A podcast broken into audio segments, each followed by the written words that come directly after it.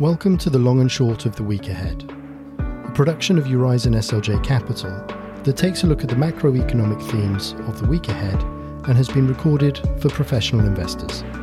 My name is Matt Jones, Head of Distribution for Eurizon SLJ Capital, and I'm joined today by Neil Staines, Senior Portfolio Manager. Welcome back, Neil. It's great to have you here with us again on what is a very, very sunny day in London. Yeah, lovely. Thanks, Matt. Nice to be here. So, in the UK, this weekend brings a, a, change in the a change in the clocks as we officially go into to British summertime. But as you look ahead into the week, does this change in time perhaps bring any change in themes within the markets that you may be looking at? Yeah, thanks very much, Matt. I mean, uh, you know, next week's focal points uh, continue to be overlaid on a backdrop of uncertainty and complexity due to the events in Ukraine. Uh, and as such, uh, their importance could be downgraded by the evolution of events in the region. Uh, but for now, we continue uh, to focus on three main areas for next week. Firstly, the speakers. Uh, there are a number of scheduled speeches uh, for next week. Harker, Barkin and Bostic uh, from the Fed will be important in maintaining uh, the hawkish pricing uh, of the US yield curve.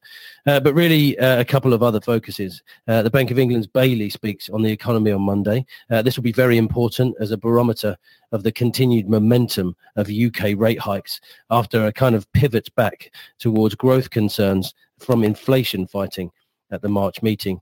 Uh, now, we expect structural supply shifts and painfully high inflation to keep the Bank of England's hawkish foot forward uh, over coming months. Uh, and Monday could be key in shaping rate expectations through the summer. Uh, Thursday, we hear from the ECB chief economist Philip Lane, with Europe the focal point of growth downgrades from uh, the Ukraine situation.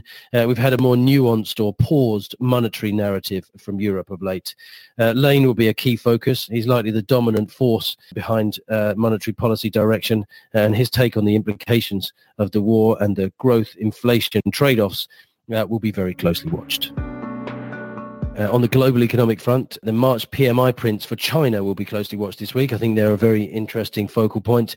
Uh, on the manufacturing side, uh, as a gauge of global economic demand, and on the services side, uh, more as a function uh, of the domestic impact of recent COVID outbreaks. Uh, and therefore restrictions. this is a further example, as we discussed in this week's blog, of different policy priorities and thus different policy settings in the major economic blocs at the moment.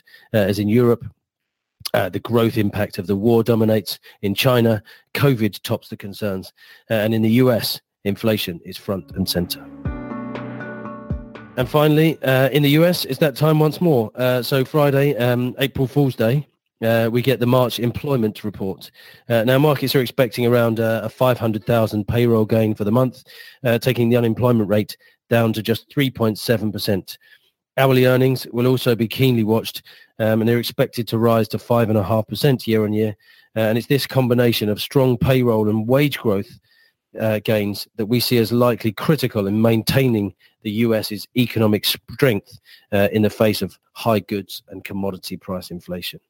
And now against this backdrop, we continue to hold a glass half full outlook on the US economy. Uh, and by extension, we continue to see strong US equity market performance, uh, as we get as we discuss in this week's blog, uh, amid a narrower than usual selection uh, of suitable risk-on assets. Thank you, Neil. Plenty to be listening to and watching out for in the week ahead. In the meantime, we have the weekend. Um, what have you got your eye on?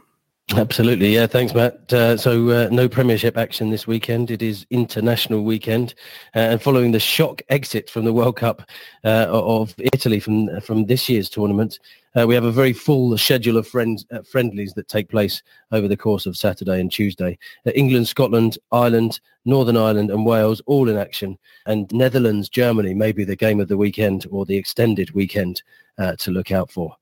Um, in Formula One, uh, we go to Saudi Arabia after uh, an incredible race uh, to start the new season, dominated by cars and not drivers as uh, Mercedes run off the pace uh, and Red Bull suffer from late engine failures. Uh, it should be a fascinating uh, event in Saudi Arabia this weekend. And then finally, uh, cricket sees the culmination of a fascinating England-West Indies test series uh, with the match locked at 1-1 uh, going into the final few days. Excellent. Certainly something for everybody over the course of the weekend. Well, thank you once again for joining us and sharing your thoughts on the week ahead. And we look forward to catching up with you again next time.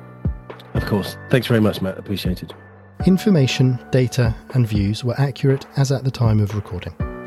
The views expressed by presenters are their own and do not necessarily reflect those of Eurizon SLJ Capital, Eurizon Capital, or the Intesa Sanpaolo Group.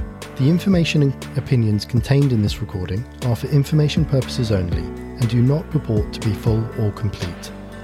The recording is directed at professional investors only and is not intended for and should not be relied upon by other investors. Information in this recording does not constitute an offer to buy, sell, or the solicitation of any offer to buy or sell securities and or any derivatives.